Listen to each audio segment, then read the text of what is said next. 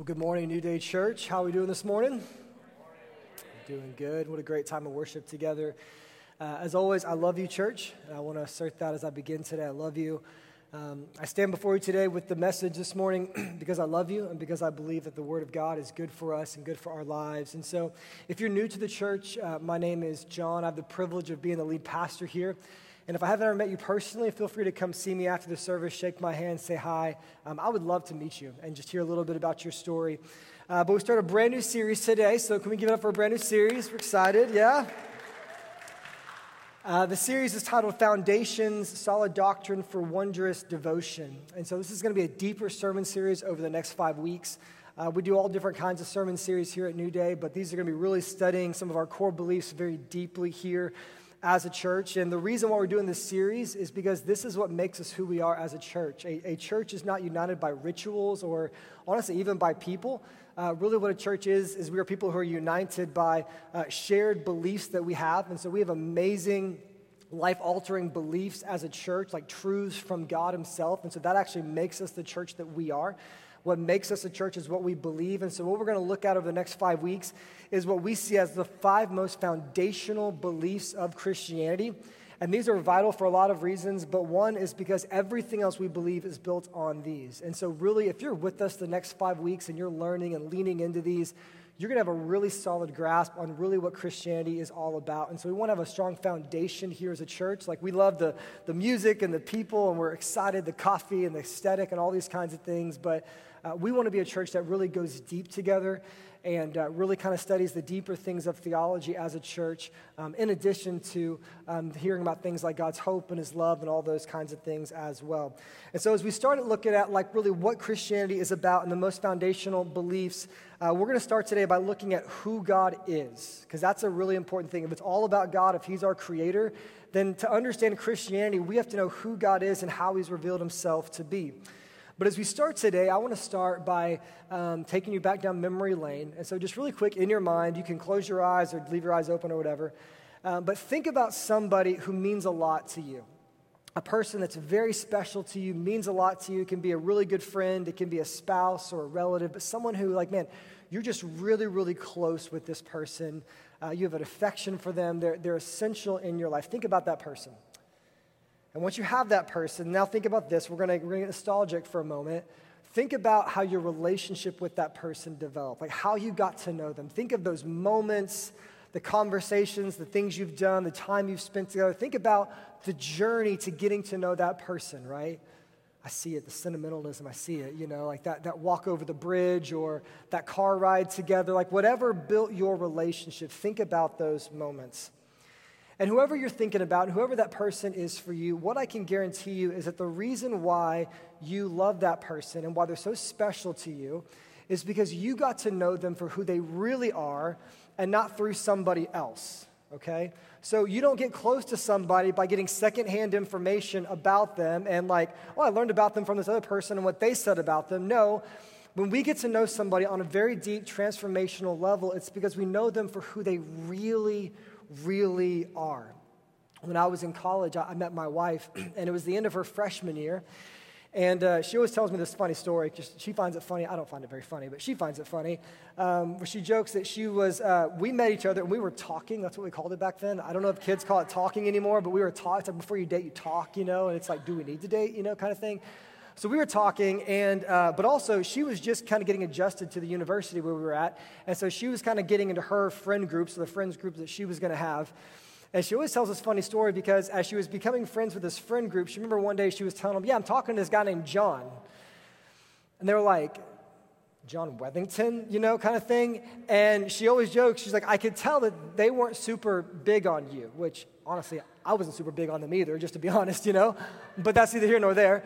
Um, but the reason, little background, is because I was, this is, this is stupid, but it's college, and so it's stupid. It just is what it is, you know. Like, I had a friend group of guys, and the, our friend group of guys, just for whatever reason, did not connect well with this friend group of girls, you know. And so we just, just didn't go well, right? And so they assumed maybe because I was part of this friend group that I was a certain kind of way. And so they told her that. She, she you know, and the good thing was is she received it. She said, okay, well, I'll get to know him. And if he's a jerk, I'll, I won't, you know, date him or anything. But she said, I'm going to get to know him for myself. And I'm forever grateful for that because if Halsey had allowed maybe somebody else's opinion of me to impact our relationship, she would have literally never have gotten to know me and we wouldn't be married, we wouldn't be here right now, and we wouldn't have our kids. But the reason why I say that is because for a lot of us, like I think what we know about God is because of maybe some cultural assumption as to what God's like, or maybe what somebody else told us once, or uh, maybe somebody in some ways that was like misinformed or, or didn't really explain God in the fullness of who he really was. And the reason why I think I can, I can prove this so often is because when you talk about the Trinity or the doctrine of the Trinity in the church, even a lot of Christians, like they don't really know that much about that, right? They may be at most know, okay, Father, Son, Spirit, the Trinity, the triune God, but like they don't really understand how essential it is to Christianity. And so, what we want to do in this series is we want to give you an invitation to meet God. And there's this awesome quote by A.W. Tozer, and he says this He says, What comes into our minds when we think about God is the most important thing about us. That the most important thing about you and your life and your future is when you think about God, what comes to your mind. And so, I want to preach a sermon today entitled Trinity Meet God. Because when you come to know God for who God reveals himself to be, you will understand God as Father, as Son, and as Spirit. And the good news today is that if you will track with me in this, you're going to learn something today. It's going to be some deeper stuff today. It's going to be even some confusing things today. But I think as you, as you lean here with me and see this in the scriptures, I think what you will find is that God is far greater, more loving, and more relational than you could ever imagine. So I want to start today by looking at what is the Trinity. I want to define this for us. When I say the Trinity, what am I saying? And simply stated, the Trinity is this belief of who God has revealed himself to be to us in the scriptures. And so when I think of the Trinity, what helps me is I see the Trinity as more of a collection of essential beliefs about who God is and about what he's like, but based upon how he has revealed himself. Because for a lot of us, we, when we think about God, we think about God maybe in terms of like what somebody told us once, or maybe what we might naturally think God might be like. And we, we set up this definition as to kind of what we expect God to be like. And then if we read something in the Bible that contradicts that, we're like, well, this is weird, you know, or this is different. I wouldn't have thought it like this. But we have to accept that maybe we're weird, right? Maybe, maybe we need to let God define who He is in His scriptures. And so the definition of the Trinity is this, and this is uh, shared by almost all Christian theologians that I know. This is like the definition is that there is one God who eternally exists as three distinct persons. If that sounds confusing, I'm going to explain that today. But one God, there's not three gods, there's one God, but who eternally exists as three distinct persons. And so you have the Father, right? God the Father, God the Son, which is Jesus, right? and then God the Holy Spirit. So, Father, Son, and Spirit. I love the word Trinity because it means tri unity, means three in unity together. And so, with the way the Bible reveals God is that there is a oneness to God, but there's also a threeness to Him that we hold in tension. And so, really quick, we're going to look at some of the passages in the Bible uh, that talk about the Trinity and that develop this idea. And we're going to be all over, so you can follow along with me, or it'll be up on the screen behind me. Um, there is one that I'm going to want you to turn to in Genesis chapter 1. So if you want to go ahead and turn there, you can turn to Genesis 1. Um, but I want to say really quick, this is important to note, and theologians will tell you this the word Trinity itself is not in the Bible. Okay? The word Trinity is not in the Bible. If you're looking in your concordance for the word Trinity, right, like you're not going to find the word Trinity.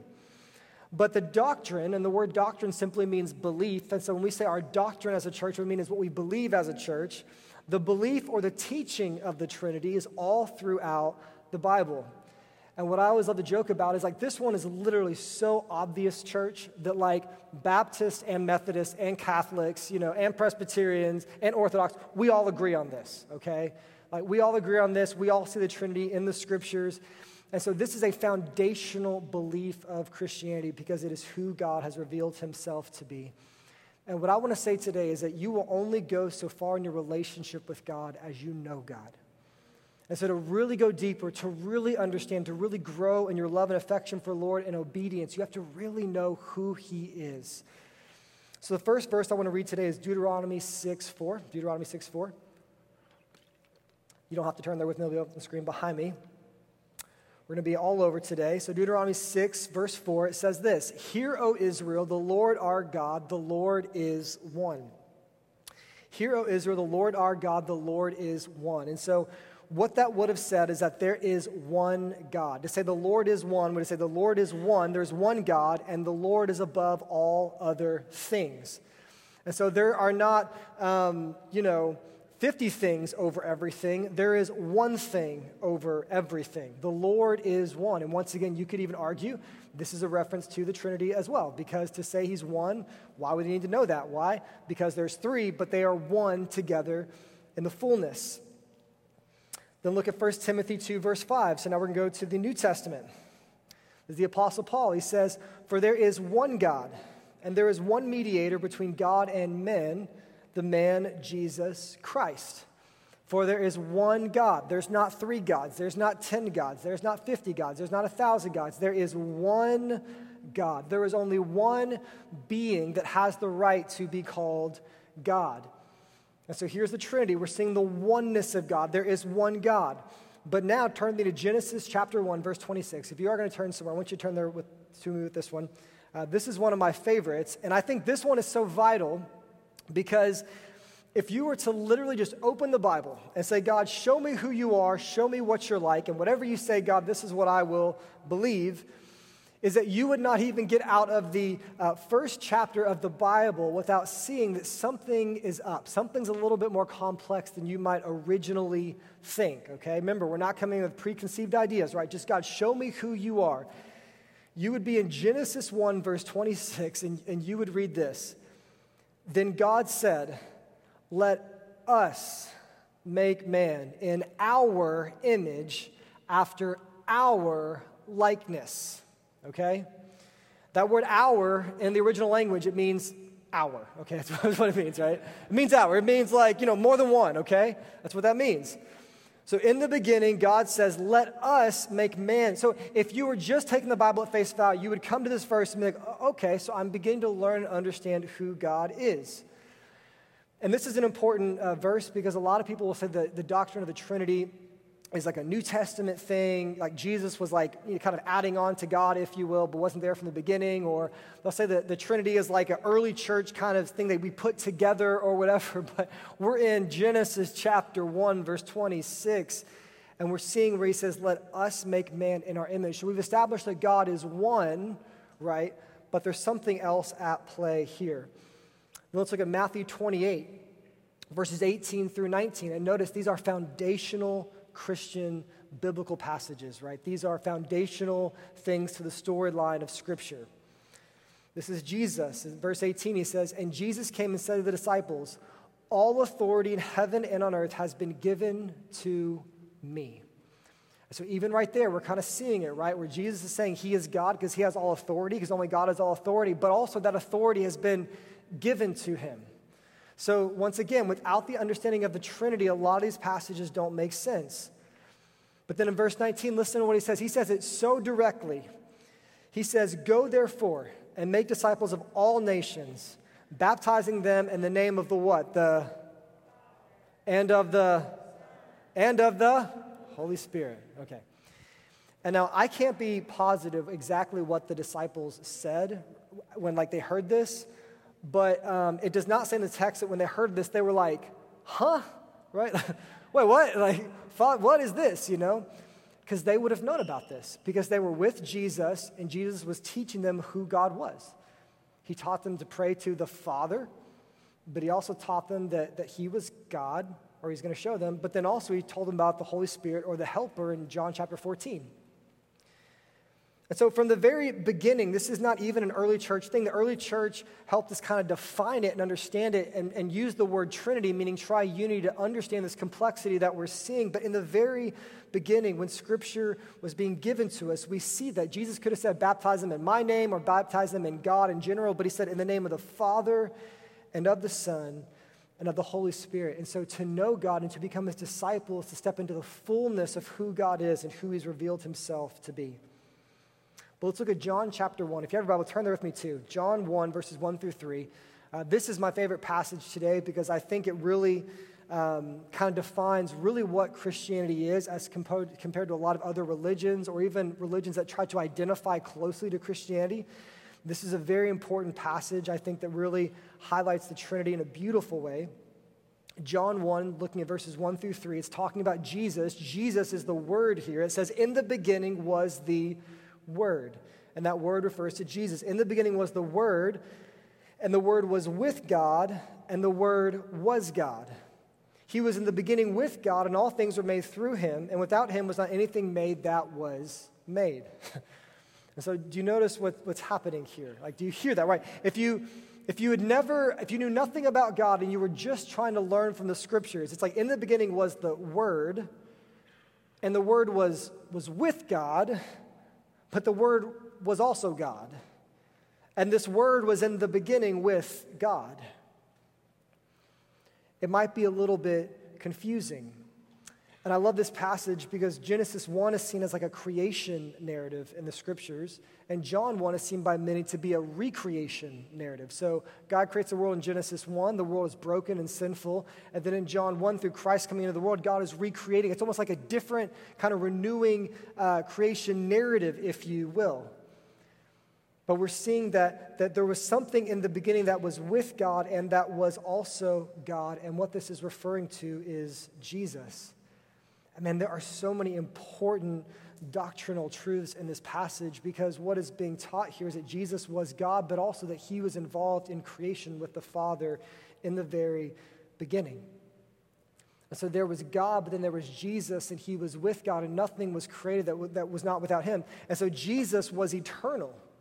Jesus was there in the very beginning. Jesus is not like a later uh, creation. He comes into the world in a moment, but he has always been there with God the Father. And this is critical, and this is what separates Christianity from many other religions. And so, Mormonism, for example, denies the Trinity, says that there are many gods. It says the Father, Son, and Holy Spirit are all different gods, but that goes against what Scripture teaches. You have Jehovah's Witnesses who go the opposite direction and say there's only one God in one person. They, they refer to God the Father, but they see Jesus as a created being, right? Who was an agent of God's will. But it says here, in the beginning was the Word, and the Word was with God. The Word was God. So he was eternal. You have Muslims who see Jesus as a prophet, but not as God himself. And so, once again, denying the Trinity because the Trinity includes the Son. And so, John chapter 1 is an essential part of Scripture that really distinguishes what we believe as Christians. Because to know God, you have to know Him. And to know God, you have to know what He's like. I mean, you can imagine, go back to the, the analogy earlier with the person that you got to know and got to be close with. I mean, if you had false information about who they were or didn't really understand them, how close to them could you be? And so we come to know God in His fullness. Next passage, go, go to John 10.30. Here's another one. And there, there's a whole lot of these. I'm just picking out certain ones. But in John 10.30, Jesus says it as clear as possible. He says, I and the Father are one. So Jesus is teaching the Trinity in, the, in this moment, which is why Matthew 28, his disciples understand it. I mean, if you don't understand the Trinity, there's Father, Son, and Spirit, like one God, but in three persons working together. Um, I remember when I was in high school, I was kind of getting serious about my faith and reading the Bible, and I kind of understood the Trinity a little bit, but it was confusing. And I went to one of my mentors, and I was like, I'm a little confused because, like, if you read through the Gospels, it's like I believe Jesus is God, but he's like talking to God, and so like. Can you explain this to me? Like, how does this work? You know, he's like, he is God, but he's praying to God, and so explain this to me. In John 17, we say this when Jesus prays to the Father. But once again, this tension is resolved in John 10:30 when Jesus says, "The Father and I are one." Another passage, 1 Corinthians 6:19, this refers to the Holy Spirit. This is Paul saying, "Or do you not know that your body is a temple of the Holy Spirit within you, whom you have from God? You are not your own." And that's kind of a complicated way of essentially saying the Holy Spirit is God, right? because he's saying that we are the temple, right? And in the Old Testament, the temple is where the presence of God, the fullness of God would dwell. And so if we are the temple and the Spirit is inside of us, he's saying the Spirit is God inside of you. That the Holy Spirit is God, that you are not your own because what is in you is not of you, it is God. Then the final one, 2 Corinthians 13, 14, this is the Apostle Paul finishing the letter of 2 Corinthians. He says this The grace of the Lord Jesus Christ and the love of God and the fellowship of the Holy Spirit be with you all. So, once again, even the early church would have had an understanding of this idea of God as being Father, Son, and Holy Spirit. They would have been taught this and learning this. But really quick, uh, I want to give you some things that I call Trinitarian essentials. And I get these, uh, these are not my own. I get this from Stanley Grenz, who wrote an amazing text called Theology for the Community of God. It's one of the uh, books I got to study in college. And I really love this sermon because I, I spent a lot of years and money to get two degrees in Christian theology. And I'm using some of that today, right? So I'm super excited, right? I took on some debt to get to this place, so I'm, I'm really glad, you know. Uh, but this is one of the texts that we read. It's a wonderful systematic theology text. And he says here are four essential beliefs about the Trinity to understand it, right? Because it's complicated. I can't just tell you one thing, I've got to tell you four things to understand how this works. So, all these beliefs are essential. Number one, that God is one. So, when you think about who God is, God is one, right? There are not three gods, there is one God. So, God is one. But number two, God is three. Okay, so God is one, and once you understand that, then you know God is three, and so there are three distinct persons in the Trinity, right? So God has manifested or revealed himself in three different persons Father, Son, and Holy Spirit. Number four, God is unity. So God is one, and there's three persons in that oneness, but then within the, the three persons, there is unity. So they're, they have the same essence, the same heart, the same desire, the same mission. They're, they're not different in their motivations or in what they want to do. Like they are perfectly united. And Jesus demonstrated this in his relationship with the Father in the Gospels. And then number four, God is diversity. So God is unity, but he's also diversity in that the Holy Spirit or the Father or the Son at different points will take the lead on different roles and doing different things. And so Jesus came into the world to save the world, and it wasn't the Father, right? The Father was, was with him, the Father was over him, right? Um, but there are diversity of the roles in different times. A really helpful diagram that um, often you'll get if you're taking a theology course will be up here, um, kind of an image of the, uh, the Trinity, kind of how it all works together. And so you'll see God is in the middle because there's one God but there's Father, there's Son, there's Holy Spirit. Each one is God, but the different ones are not the other. And so they are united, but they are distinguishable. And so this kind of helps us understand kind of how it works together. And then the last question, before we get into some application, don't worry, right? We're going to apply this, right? But the last thing is who are the different persons of the Trinity? And so, how do we understand this? I want to give you a little bit of context for each of the different uh, people in the Trinity. So, the first thing to, to note here, and I, I, remembered this when I was studying this week, that sometimes we think of the Trinity as like kind of uh, divvying up the workload, if you will. you know, God has a lot to do, you know, and so He's got to divvy up the work between the three and kind of delegate and stuff. But that's not the, uh, the proper way to think about it. That the Trinity is involved in all things together. That's the best way to think about it. But different ones out of a servant heart might lead out on something because it is the best thing to do or whatever, but they're always working together. And so, even in different parts in Scripture, like who raised Jesus? The Father, the Son, and the Spirit. They're all involved in that work. Go back to creation when the world is created. So, the Father is creating, but then it also says in Genesis 1 the Spirit was hovering over the waters, and it also says, let us make man in our image, Genesis 1.26. And so there's like this, this plurality in a sense that's happening in this moment. So they're all there and they're all involved, but at different times they do kind of take different leads on different roles. And once again, this is Grenz, this is not me, but uh, he says God the Father can be seen as the creator. And so all are involved, but the Father takes the lead on creation. And I love this part because this is why we pray to the Father for our needs because he, he's providing for our needs. He, he creates the provision that we need. He's the creator, He's the sustainer, He's the provider, He's the initiator. Then you have God the Son, and He is the redeemer. He's the redeemer who, who takes on flesh to understand us, to die for us, to redeem us, to be our perfection. He is our redeemer. And then the last one, God the Holy Spirit. The Holy Spirit is seen as the sanctifier. The sanctifier meaning the one that grows us, that matures us, and that does things in our lives. The Holy Spirit is the agent of God in the world that is fully God in all of his fullness. But really quick, let's take a deep breath. Okay, one more, one more. Okay, I know that's a lot of information. And that, I mean, you know, I kind of just summarized, I mean, that could be a whole, you know, college course for a semester that I just like blew you away with in 20 minutes, okay? But I want to explain now, and this is for this sermon and for all the next in this series, I want to explain how this actually changes your life. And not just the doctrine of the Trinity, but the doctrine or the beliefs. Like, like how does our doctrine, the things we, but how does it change us? And the reality is, it changes us more than anything else. Because the Bible teaches that belief determines behavior. You have to get this. Belief determines behavior.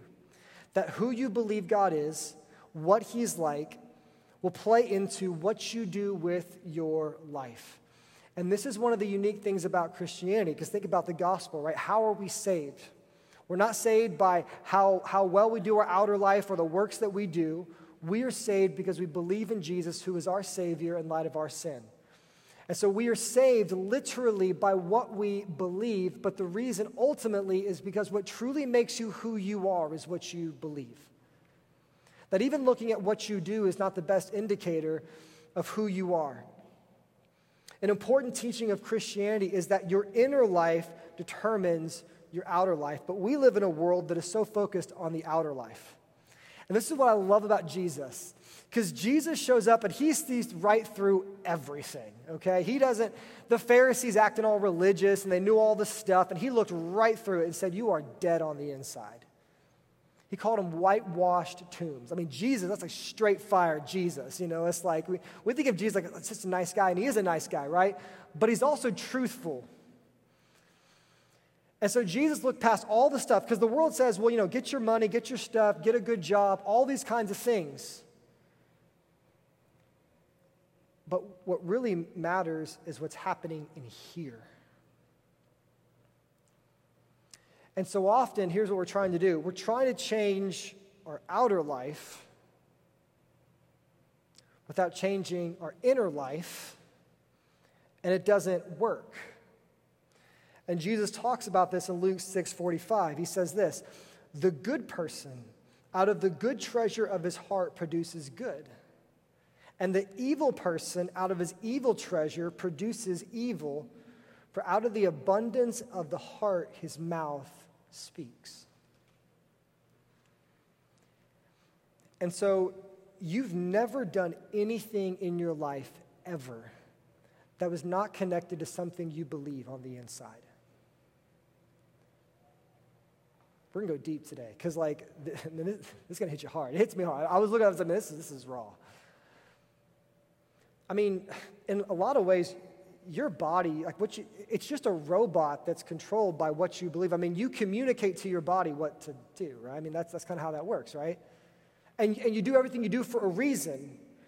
I'm up here for a reason, right? Because I'm, the pastor, I'm preaching, this is what I do, right? I mean, I'm up here, like, I, I didn't just show up, you know, like, we're all here for a reason. Like, like you came to church today for a reason most likely it's a, it's a good reason you want it but, but you're here like what you did today was literally for a reason because you believe something you believe for some reason you need to be here so you're here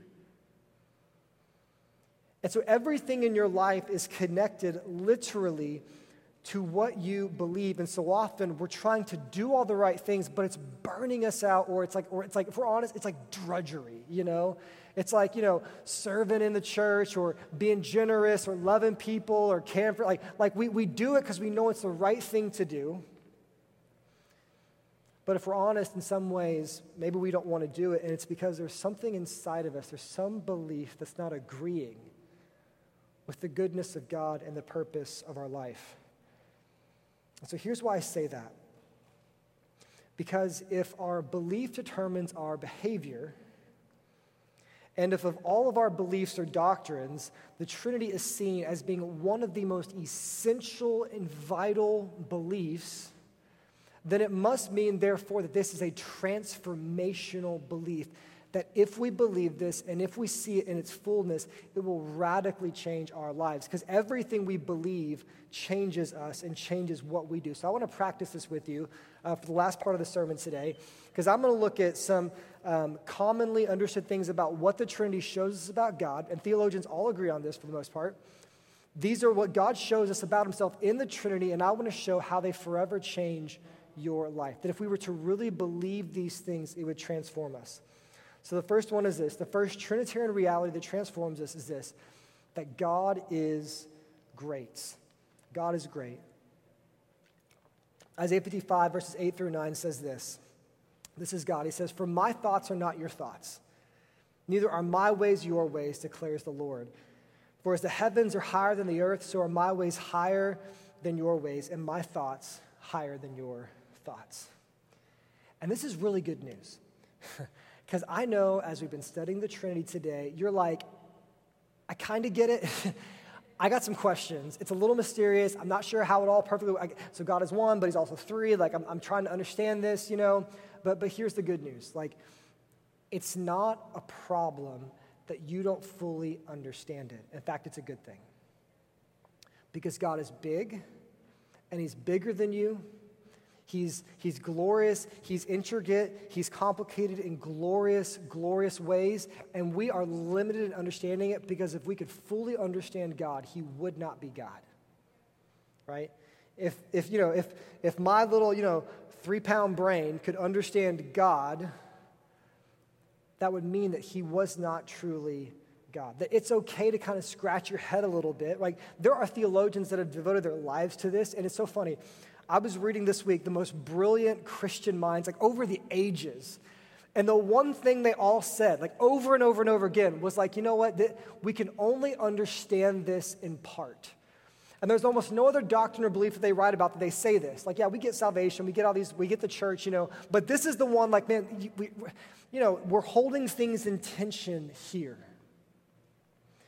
But the reality is, is this is who God has revealed himself to be in Scripture. If you want to get to know God, this is who God is. This is who he says that he is. But we should marvel. I was talking to someone earlier. They say, man, the Trinity shouldn't make us like skeptical. It should make us live in wonder. It's like my, my daughter, right now, every morning when I wake up, my three year old daughter Molly, she's like, Are you going to work today, Dad? Every day, every day. Are you going to work? And five days out of the week, I say yes. And two days out of the week, I say no. Um, but now she's kind of adding something onto it. She'll ask me, Are you going to work? And then after that, she'll be like, Why? You know, why? And she, said, she didn't even say it nicely. She's like, Why? You know, and she's like, Why, Dad? And I'm trying to explain to her right now, though she doesn't get it, I'm trying to explain how when I go to work, one of the reasons is because I, I, make money. And I'm trying to help her understand how when I go to work, it, it ends up putting food on her table and the car and the air conditioning. Like I'm trying to draw, but she doesn't understand that yet. One day she will, but right now she doesn't. She doesn't get that, you know, that connection. But just because she doesn't understand that, it would be illogical to say, well, that must not be true then. And so there are going to be truths about God that we don't understand. And all that means is that He is God. And so when we worship Him, we don't just worship him because of what we know about him, we worship him because of what we don't understand about him. See, God is great. And the way this changes our life, like if you really saw God in all of his greatness, like, man, God is great and he's big and he's massive. Wow. That we would, we would see his greatness and it would, it would uh, cause us to trust him in all of our ways. Because think about it, if God is great, if He's revealed to be great, but also revealed to be perfectly good, if He's beyond your comprehension, that means His goodness is beyond your comprehension. So, however good you think God is, He's infinitely better than that in all of His ways. And if you really believe that God was great, if you really believe that He was everything, you would be crazy not to give your life to Him because you're not perfect and you don't know everything. And so to only ever do what you think you should do means that you are literally walking in imperfection. You are signing up for disaster in your life. But God is great. And so we should follow him. We should trust in his ways. And all of us were in this room today, probably for the most part, because we know that when we follow God, we find his blessing, we find his peace, that God does not lead us in wrong or dark ways. And so, because God is great, this is why we worship, this is why we give him everything. Because God is great. And so, if you were to behold his greatness in the tree, wow, he's big and he's bigger than I thought, and he's, he's three, but he's one. Wow, this is amazing. Like you, it would cause you to surrender your life fully to him. Number two, you've probably heard this one God is love. I like this one. God is love. And people say this a lot, but they often don't know really where it comes from. Uh, 1 John 4, 7 through 8 says this. It says, Beloved, let us love one another, for love is from God, and whoever loves has been born of God and knows God. Anyone who does not love does not know God. Why? Because God is love. That's powerful. Not God is loving, God is love. And people always say this, but they don't understand the reason why we can say this logically is because God is love in and of himself with the Father and the Son and the Spirit. The Father loves the Son, the Son loves the Father. The fullness of the Trinity loves one another. And this is important to know because it kind of contradicts like, a, like an old wives' tale that you hear sometimes. Um, so, I think actually someone, when I was a kid, someone told me this. They, they said, well, the reason why God created people and humanity is, is because uh, God needed somebody to love. You know, you hear that, right? And, you know, it, it's, it's cute and it's usually not meant negatively but, or in a bad way, but like it's kind of heresy, so we shouldn't say it, right? Because that's to say that God is insufficient. And like, like, like God was just desperate and needed to make us. But sometimes you'll hear that circulate, right? And, and it kind of sounds okay, but, but it's not true because God has all the love that he needs within himself. To say that God needed us, like, like, like God needs us, that God is incomplete without us, and it's not true.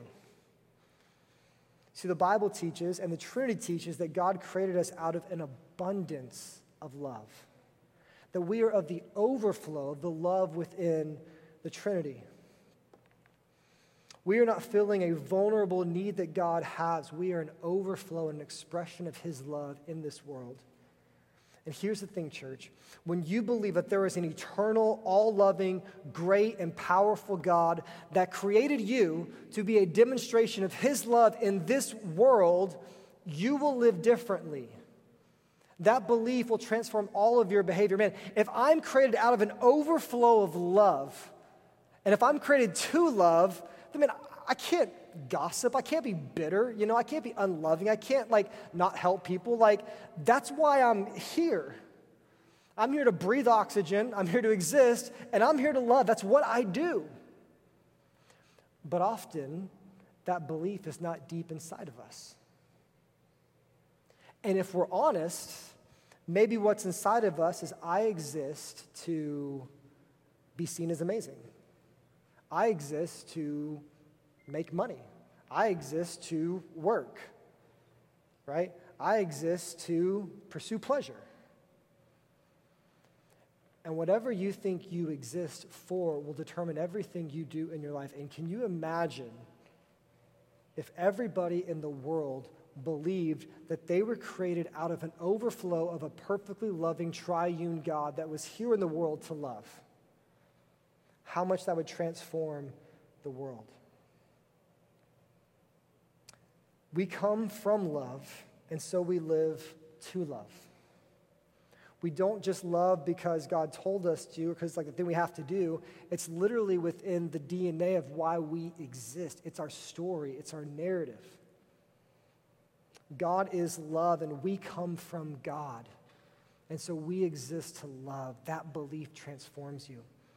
And the final one is this I love this one God is community.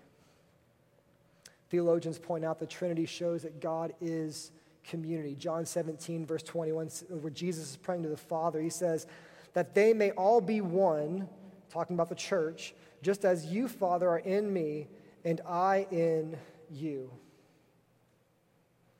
See, the Father, the Son, and the Spirit are involved in perfect unison, harmony, and mission. And they know one another intimately. They are involved in all things together. And once again, this goes against another common wives' tale of like, why did, why did God create us? Well, God created us because um, he was lonely. You know, he need, God needed some friends. It's like heresy. That's not true. That's not true. I, I, get it. I, you know, I, I, get what they're trying to say, but it's not true. Like, like God was not lonely, and then you showed up, and now I have a friend at the playground. You know, that's not what happened, right? God had all the community in and of himself. But we were created to reflect that community here in the world. Jesus said that they would be one like Father, you and I are one. Like, like, like, like, so how does God as community transform us? We live in community to reflect the unity of God here on earth. Okay? That's a little bit of a better motivation to get in a community group than just like, you know, you're supposed to do it, you know, get in a group because God said to, you know, don't forsake the gathering or something, you know, and so it's, it's the law, it's the religion. We got to do it, right? Like, that's kind of, that produces drudgery, right? But if we really began to see, like, why do we gather in community, in home, share a meal? Like, wh- why is such an important part of our vision as a church? It's because it literally reflects the oneness of God here on earth. That when we gather together in homes, we're a part of a divine calling that is literally on our life that does so much good in this world. My neighbors have not said anything, but like, I know they wonder why are there a bunch of cars in front of John's house every Wednesday, you know?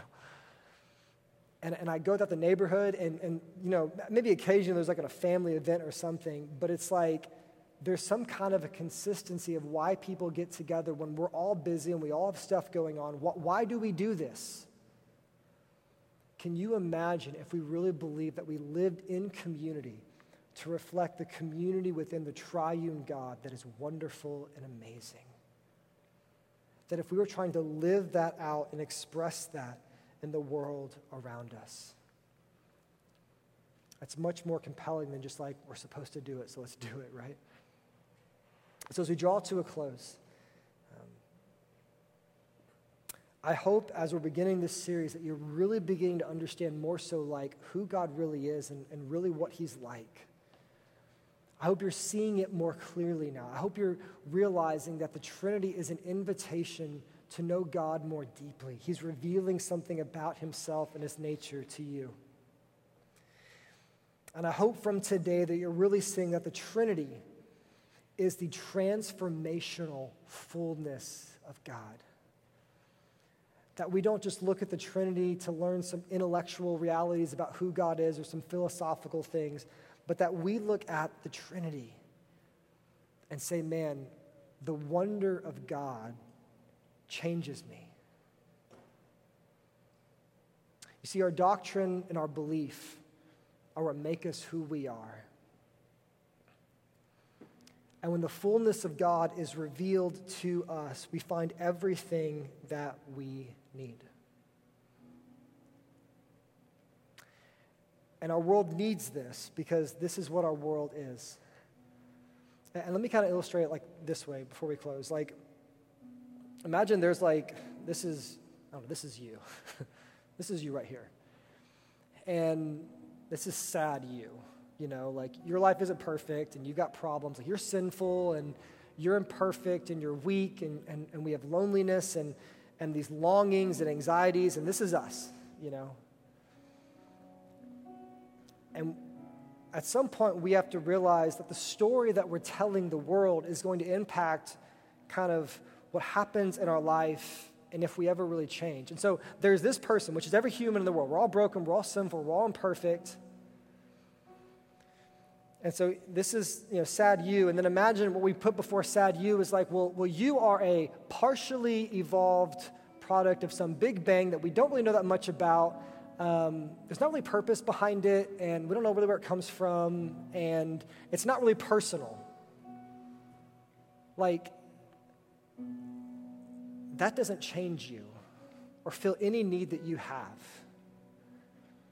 I mean, at what point do we start realizing that, like, when you tell kids they're nothing more than partially evolved, meaningless parts of matter in the universe, that it doesn't lead to a happy, purpose filled life where they believe that they are loved and known and can overcome anything.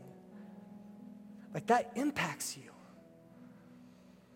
But then imagine this they're, they're sad you, and, and, you're here, and you have all these longings and all these needs. And then we say, well, well, there is a God, but he's kind of distant. He's kind of checked out Father God. Created the world, kind of deistic, and just kind of bailed. Not super involved, not super connected, don't know much about him. He set things up and he checked out. There's your sin, there's your problems, there's your weakness, there's your longings, and doesn't do anything to change you at all. Like that doesn't fix anything. But then you take the same person and, and you open the scriptures and, and you begin to lay before them the Trinitarian God the Father, the Son, and the Spirit. And God's like, come get to know me. See, God's a father, right? He loves you, He wants to be part of your life, He created you. It's your purpose. You have purpose in this life. You were created on reason for a reason, right? Like, like there's a reason why you're here. And that Father also provides for you. So you got needs, He'll help you. Pray to your Father. And you've got like sin in your life and you've got brokenness. Let me tell you about the Son, Jesus, the Savior, came into the world to draw near to you, to die on the cross. Like He died for your sins. God came into the world oh, you're, you're imperfect, man, he's got perfect righteousness, all for you. And you're weak in life and you're lonely. Let me tell you about the Spirit. He's power that dwells literally inside of you. He's perfect presence, He's your friend. And, and can you see that when you really begin to believe the fullness of who God is, it changes who you are in everything that you do in life? You see, what you believe matters, doctrine matters. It's not some disconnected, far off thing because when you begin to understand the right beliefs and know who God is, your life forever changes. This is the story the world needs to hear. The world needs the Father, the world needs the Son, and the world needs the Holy Spirit. And when God reveals himself to you in the fullness of who he is, he's saying, Hey, come meet me. Come get to know me. I want you to know who I am. I want you to know how to interact with me. So, church, over the next few weeks, man, let's, let's lean into this together.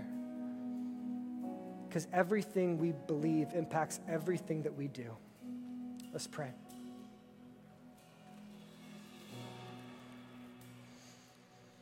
Father, we step into this today.